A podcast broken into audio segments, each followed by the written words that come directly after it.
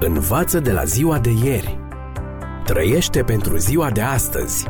Speră pentru ziua de mâine. Ascultă emisiunea Timpul Speranței și vei căpăta speranță în ziua de mâine.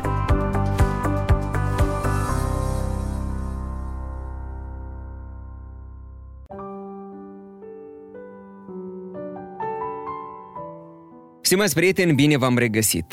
Vă spuneam data trecută că în lumea religioasă există o tradiție pe care o urmează aproape toți creștinii, crezând că de fapt urmează legea lui Dumnezeu, voința lui, când de fapt ea nu este decât o invenție omenească care vine împotriva principiilor divine. Sfânta Scriptură însă și-a prezis că se va face o încercare de a schimba legea celor 10 porunci ale lui Dumnezeu. În Vechiul Testament, profetul Daniel a scris despre o putere care se va ridica mai târziu și se va opune Creatorului. Despre această putere, Daniel a prezis în capitolul 7, textul 25. Cităm.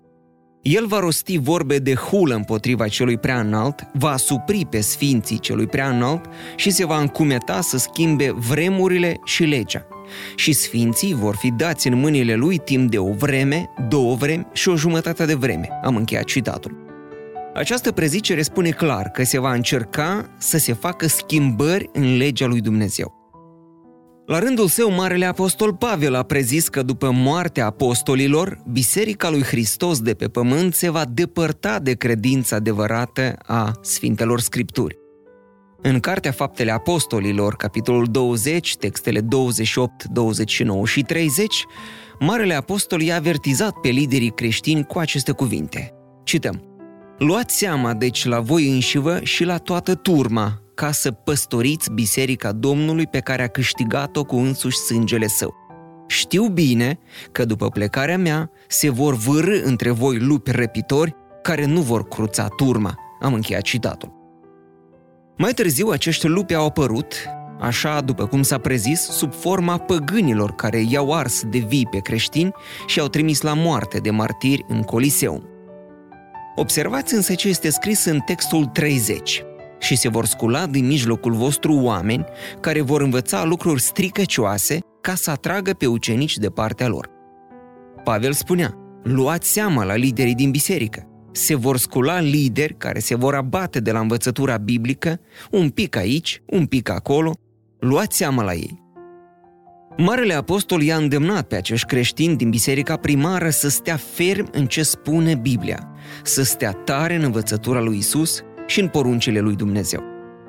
Observați cât de îngrijorat era Pavel și atunci când le scria tesalonicenilor. Citez. Căci taina fără de legii a și început să lucreze. 2 Tesaloniceni 2 cu 7. Pavel de fapt spunea, văd o tendință în biserică, o tendință de a se depărta de cele 10 porunci ale lui Dumnezeu, de a se depărta de legea lui Dumnezeu și de voia lui sfântă.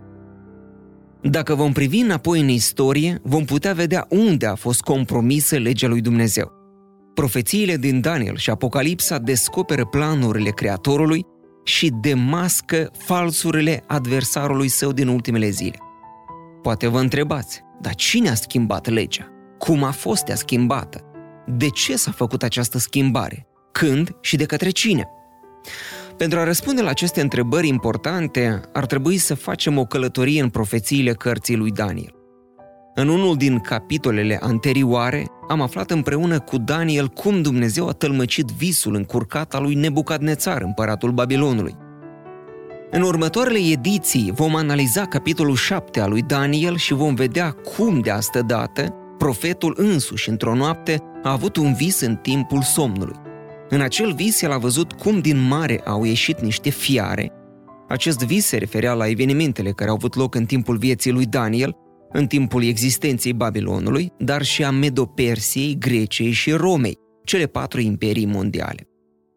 El ne duce în zilele bisericii creștine primare și ne arată cum, după moartea lui Isus și a ucenicilor săi în primele secole după Hristos, se va ridica o putere care va încerca să schimbe legile lui Dumnezeu.